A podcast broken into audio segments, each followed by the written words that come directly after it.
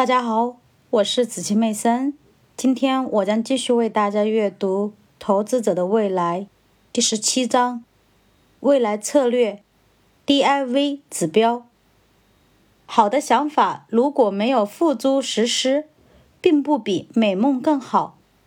拉尔夫·沃尔多·艾默森，一八三六年。第一小节：从指数化到 DIV 指标。当我向投资者做关于股票市场的演讲时，经常会被问到两个问题：婴儿潮出生的人退休的时候，经济会发生什么样的改变？我的投资会受到怎样的影响？和从长期看，我应该购买什么股票？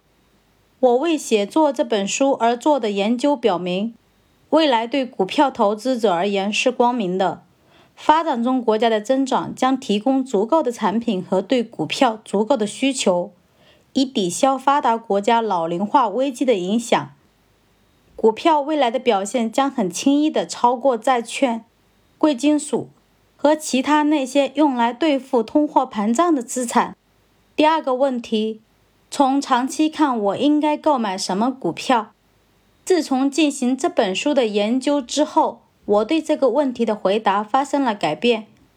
以前，我建议投资者把他们的钱投入指数基金，这些基金追逐那些包含大量普通股的市场指数，因为有确凿的证据显示，积极的股票管理者和共同基金在除去费用后，并没有低成本指数基金表现得好。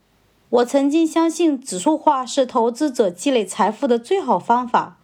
而现在，我确信还有更好的策略。不要曲解我的意思。我依旧相信指数化是股票投资组合的核心。在第十六章中，我说明了指数化对世界市场的重要性。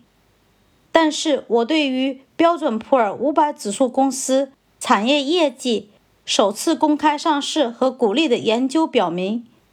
投资者可以通过采用本书中分析的策略来补充他们的投资组合，以获得更好的收益。我将我的研究成果提炼为三个指标，为了便于记忆，将它们命名为 DIV。DIV 指标能够帮助投资者找到构建股票投资组合的集中策略。鼓励 Dividends。购买那些拥有可持续现金流，并将这些现金流以股利形式返还给投资者的股票。国际化，international，认识到那些将使经济力量的平衡从美国、欧洲、日本移动到中国、印度和其他发展中国家的力量。估价，valuation，积累那些相对于其预期增长而言有着合理价格的公司股票。避免首次公开发行股票、热门股票和其他那些被普遍认为必须投资的公司和产业。